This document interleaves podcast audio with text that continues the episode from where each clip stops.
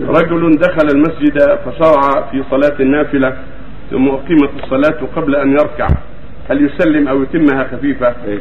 رجل دخل المسجد فشرع في صلاة النافلة ثم أقيمت الصلاة قبل أن يركع، يعني قبل أن يركع الإمام أو هو، هل يسلم أو يتمها خفيفة؟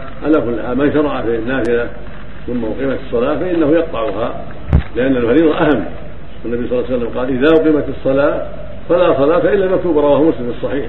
فالواجب على من دخل في الصلاة النافلة ناحية المسجد أو الراتبة ثم أقيمت الصلاة أن يقطع هذه النافلة، يعني ينوي قطعها ويشتغل بالفريضة مع الإمام، إلا إذا كان في آخرها قد ركع الركوع الثاني فالأمر في هذا واسع. إذا كان في آخرها فإن آخرها ليس بركعة بل هو قليل لا يمنعه من متابعة الإمام وإطاعة الإمام في التحريمة، فإذا أقيمت في الركوع الثاني أو في السجود الأخير أو في التحيات أتمها ولحق بالإمام، لأن أقل الصلاة ركعة، فإذا كان ركع الركوع الثاني ما بقي إلا أقل من ركعة فيكمل ثم يلتحق بالإمام.